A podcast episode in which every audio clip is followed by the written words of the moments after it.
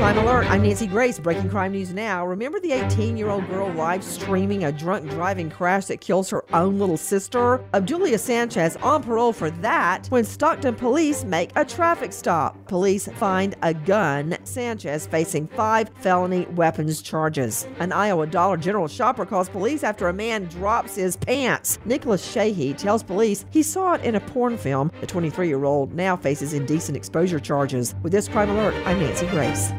Hey, Mike, how's the house coming along? Ah, needs a ton of work. The pipes are leaking. Needs a new roof. The AC just broke. I just don't have time to do it all myself. You know anyone? Oh, just ask Home Advisor. They match you with the best local pros for any home project. Cool. Yeah, you can read reviews and book appointments online. What's it cost? Actually, Home Advisor is always free to use. Nice. I'll check it out. Go to homeadvisor.com or download the free app. Home Advisor.